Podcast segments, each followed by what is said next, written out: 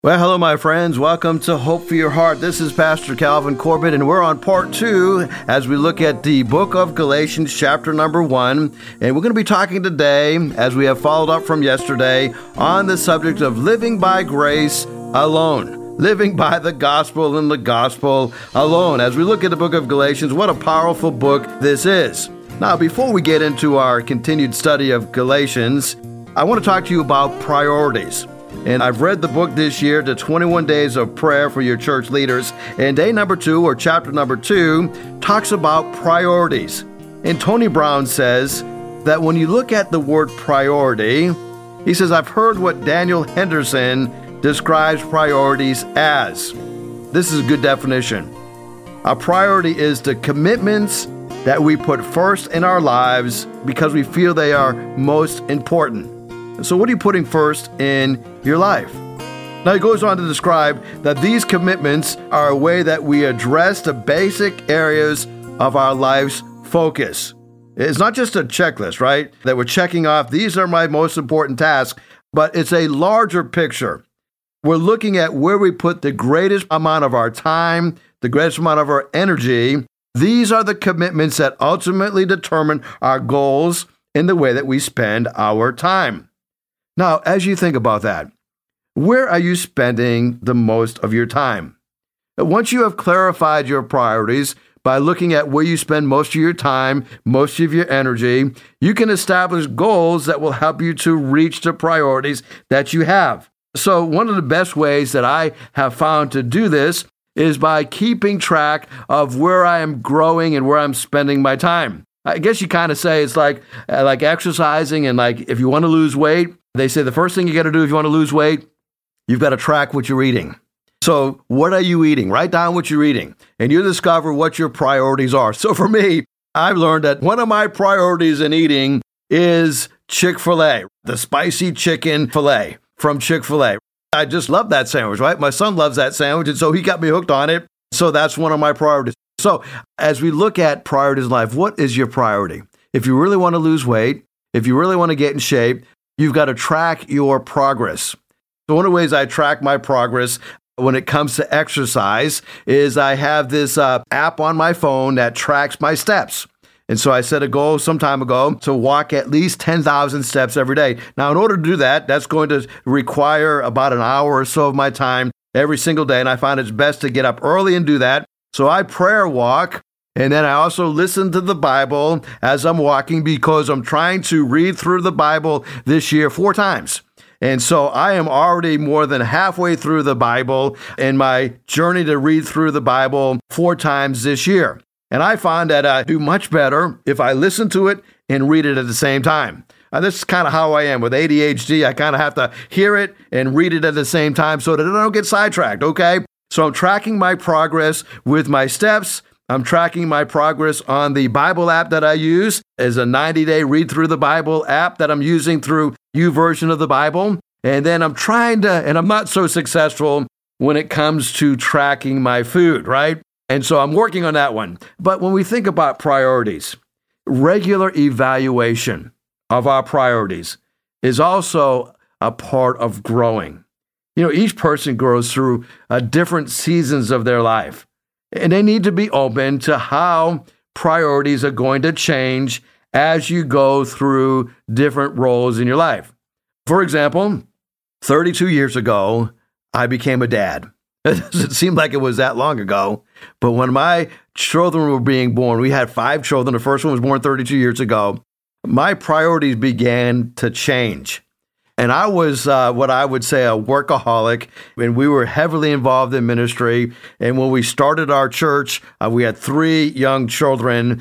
And so I had to really evaluate my priorities because I was working a couple of jobs, trying to provide for my family because I thought it best, my wife and I thought it best for her to be home with our kids until at least they all started school. So there is a time frame there of about 15 years where my wife was at home with our kids. And then once the uh, youngest one started in kindergarten, then she began teaching. And so uh, we uh, kind of worked it that way. So in order to afford to do that, uh, I had to spend a lot of time working, you know, starting the church and working a job on the side to try to make ends meet. But God always provided, right? So reevaluate your priorities. Now, today, Thankfully, my priorities are a little bit different, and I don't have to uh, work as many hours per se. I'm doing it in a different way. And now, because of the fact that we're having grandchildren, I'm trying to ease up my schedule a little bit so I can spend some time with the grandchildren.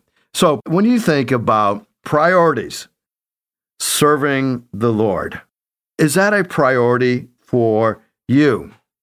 Serving God. You know, when we serve the Lord, you discover that you put Him first, right? Jesus said, Seek first the kingdom of God and His righteousness, and all these other things shall be added unto you. When you seek first God in all that you do, you discover that He gives you the ability to do well in all areas of your life.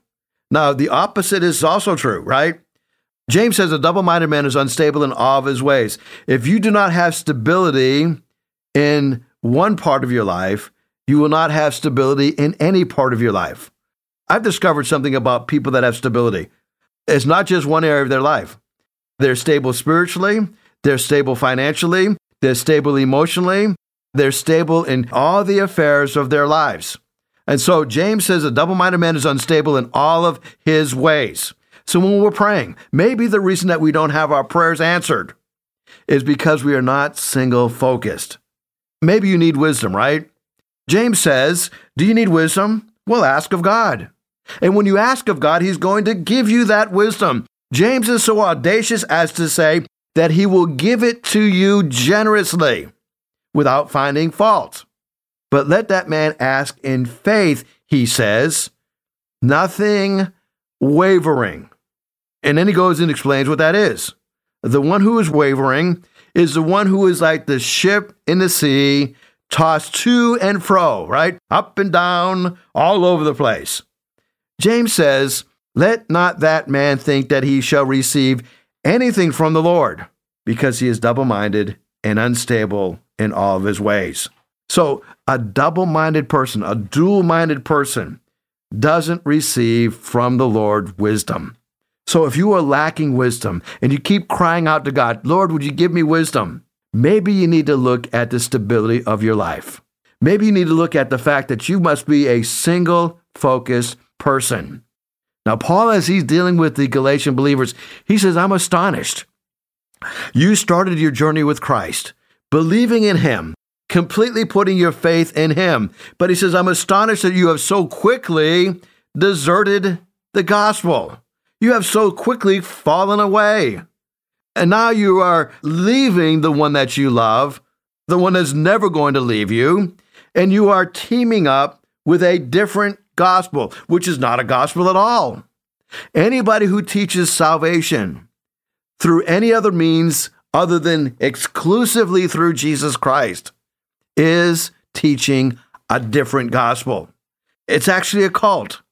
Paul says this is really no gospel at all. And this is Galatians 1 6 and 7. You know, whenever you look at any faith, always look at who is the central figure of that faith. Is it a man centered faith? Is it based on a particular founder? Is it based on particular works? Is it based on accomplishments? Or is it based on Christ and Christ alone? You see, every major faith on the planet has a theology for who Jesus is. But only Christianity says that Jesus is God, always has been God, always will be God.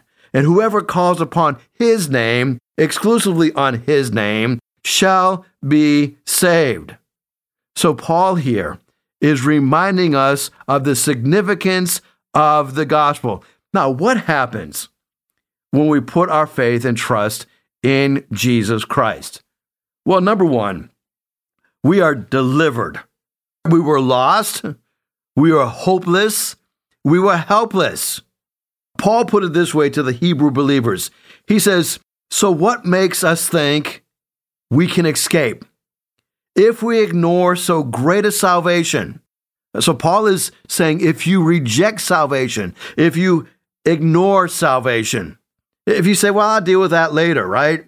If you die without the gospel, if you die without salvation, he says this salvation was first announced by the Lord himself. Jesus himself spoke about salvation. He says, I have come to seek and to save those who are lost. And it says it was delivered to us by those who heard him speak. Jesus proclaimed the gospel. The apostles were converted. They proclaimed the gospel. The gospel is what delivers us from helplessness. So when you're born again, when you're saved, you are no longer lost. You have been found. It's not that Jesus lost you, but you were lost in your sins. And when you came to a saving knowledge of Christ, you are filled with the Spirit of God. Here's something else that happens Jesus is dying in place of us. You see, sin demands payment. The wages of sin is death. And I know this may be hard to take, but um, somebody is going to pay for your sin one way or another. The wages of sin is death, but the gift of God is eternal life through Jesus Christ. So the gospel is Jesus dying in place of us. Paul put it this way in Romans chapter 4, verse 25. He was delivered over to death for our sins and was raised to life for our justification. Jesus died on the cross for our sins, but he rose again so that we could be forgiven, justified from our sins. So when we're born again, we're delivered from being lost, delivered from being helpless. We have Jesus dying in our place, taking the penalty for our sins. And then number three, the gospel is God accepting the work of Christ on behalf of raising him from the dead. I love how Peter puts it. 1 Peter 3:18. Christ also suffered once for sins. That is the righteous, the Son of God, the righteous Son of God, dying for the unrighteous, that he might bring us to God, being put to death in the flesh, but being made alive in the Spirit. We are quickened, we are made alive, we are brought back to life because of the work of Christ. In Ephesians 1, it says that God's incomparable great power is for us who believe. Now, this is amazing when you think about it. The same power that rose Jesus from the dead is the same power that is given to us who believe in him. So stop walking around like you have no power. Stop walking around all discouraged and all depressed because you see how bad the world seems to be. Our power doesn't come from the world. Our power comes from Christ. Ephesians 1:20 says that power is like the working of his mighty strength which he exerted in Christ when he raised him from the dead. So, the gospel is amazing. Let's talk about why is the gospel so great and then why is it so dangerous if we desert the gospel? If we abandon the gospel? Well, let's talk about the three dangers first, okay? Now, when you think about the gospel, it is all of God's will and all of God's grace. So when we abandon this, we are rejecting God's will for our lives. We are saying no to his grace. Jesus himself said, Of every sin you may be forgiven, except blaspheming the Holy Spirit, rejecting the Holy Spirit. I believe the Holy Spirit draws men unto salvation. I believe the Holy Spirit is active and leading people to Christ. The question is, how do you respond to the wooing of the Holy Spirit, right? As you listen to me today, maybe you're feeling the convicting power of the Holy Spirit. You're feeling this tug, right? And you're not sure what it is, but you're saying uh, what is being said is starting to make some sense to you, and you want to put your faith and trust in Christ. I want you to know that God is not willing that any should perish, but that all should come to repentance. It is God's will that you be born again. God has given you the grace to be born again. If you reject that, you're rejecting God's will and you're rejecting God's grace. There's something else that is a danger that happens if we desert or reject the gospel, and it is the danger of confusion. You see, everybody is surrendering to something. You're either going to surrender to Christ or you're going to surrender to yourself, or you're going to surrender to somebody else. Self surrender is rebellion against God, and it creates a whole lot of confusion. Let's look at John 1, verses 12 and 13. This is John the Beloved. This is the disciple that Jesus loved, right? But as many as received him, John 1 12, to them he gave the right to become the children of God, to those who believe in his name, who were born not of blood, nor of the will of the flesh, nor of the will of man, but of God. So John talks here about the power of the gospel. As many as received Christ, he gave us the right to become the children of God. If you believe in his name, then you're born. You're not born of blood, that's the physical birth. You're not born of the will of the flesh. This is not something that you decided to do. This is not the will of man, but this is God's will. So we are receiving the gospel when we surrender our will to the will of God and we believe in the name of Jesus Christ. That's when we're saved. Now, if we don't do that, life is filled with confusion. Paul put it this way in Romans chapter 16 Now to him who is able to strengthen you, according to my gospel, and a proclamation of Jesus Christ, according to the revelation of the mystery that has been kept secret for long ages so Paul reminds us here that we have the strength according to the gospel. We have this ability to be receiving the mystery that has been kept secret. We have the light turned on, I guess you could say. We have the ability to see where God is moving and how God can bring life to us. Now, if we reject the gospel, there is a danger of perversion. I think there's kind of two major dangers that occur when we reject the gospel. We could say there's three. We talked about the first one is confusion, but how is that confusion manifested? Well, those who reject the gospel basically fall into two camps. One is the camp of what we would call liberalism. Now, the danger of liberalism is that they will subtract from the gospel, they reverse the gospel. They believe that the gospel is not enough. And so all roads lead to God, is what they'll be saying. You believe one way, I believe another. And so that is subtracting from the gospel. Remember what Jesus said. Jesus said, I am the way, the truth, and the life. No man comes to the Father except through me. So liberalism would pervert that gospel by saying, oh, yeah, it's Jesus plus something. That is actually subtracting from the gospel, saying that it's no longer just Jesus himself. But there's another danger the danger of adding to the gospel. This would be the danger of legalism. Now, this is what Paul is dealing with in the churches of Galatia. They're adding to the gospel. That's legalism. So, the gospel is so important because if you were to die today, and God were to ask you, why should I let you into heaven? What are you going to say? Well, the gospel is what makes me right with God. Paul said to the Roman believers, For if when we were enemies, we were reconciled to God through the death of his Son, much more, having been reconciled, we shall be saved by his life. We're saved by the life and death of Jesus Christ. You see, Paul understands, and I hope that you understand, that is the gospel of Jesus Christ that makes us right with God. The end of the gospel also forgives us and saves us from our sin. Galatians chapter 2 verse number 16 says, "Yet we know that no one is justified by works of the law, but by faithfulness, the faithfulness of Jesus Christ.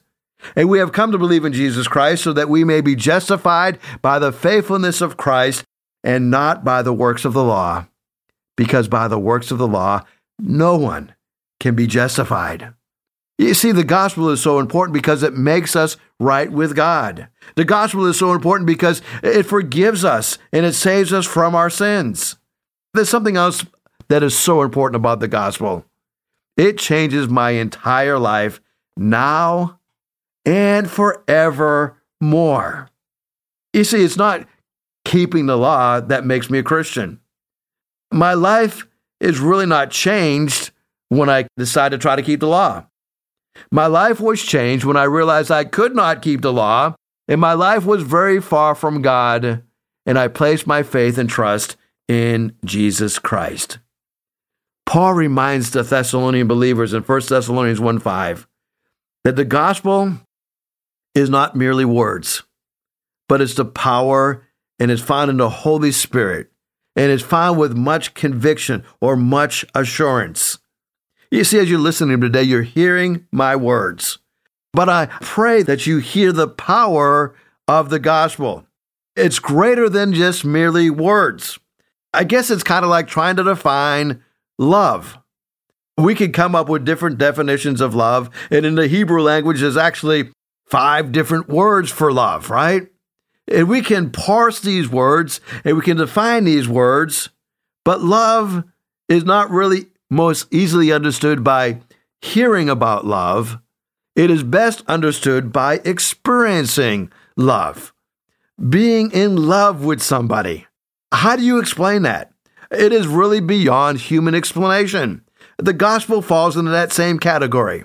It's one of those things that when you have been saved, your life is radically changed. You are no longer living under your circumstances. You are no longer depending upon yourself to gain God's favor. You are completely surrendered to Christ. You love Him because He first loved you. You are tapping into His love. It's difficult to put words to it, but you experience that agape, unconditional love of Christ found in Jesus Christ. Not merely words, but power and the Holy Spirit. And that brings us much assurance. Now, Paul says he wasn't sufficient in and of himself. In 2 Corinthians chapter 3, he says, Not that we are sufficient of ourselves, to think of anything as being from ourselves, but our sufficiency comes from God. So, one of the indicators that you are truly born again is that you recognize all of your sufficiency is from God and he gives you the power to be a minister for the new covenant. And he says it's not by the letter of the law, but by the spirit of the law. It says the letter kills, but the spirit gives life. Now, maybe I can explain it this way. You know, the strongest argument for the gospel of Christ is the personal testimony of someone whose life has been changed by it.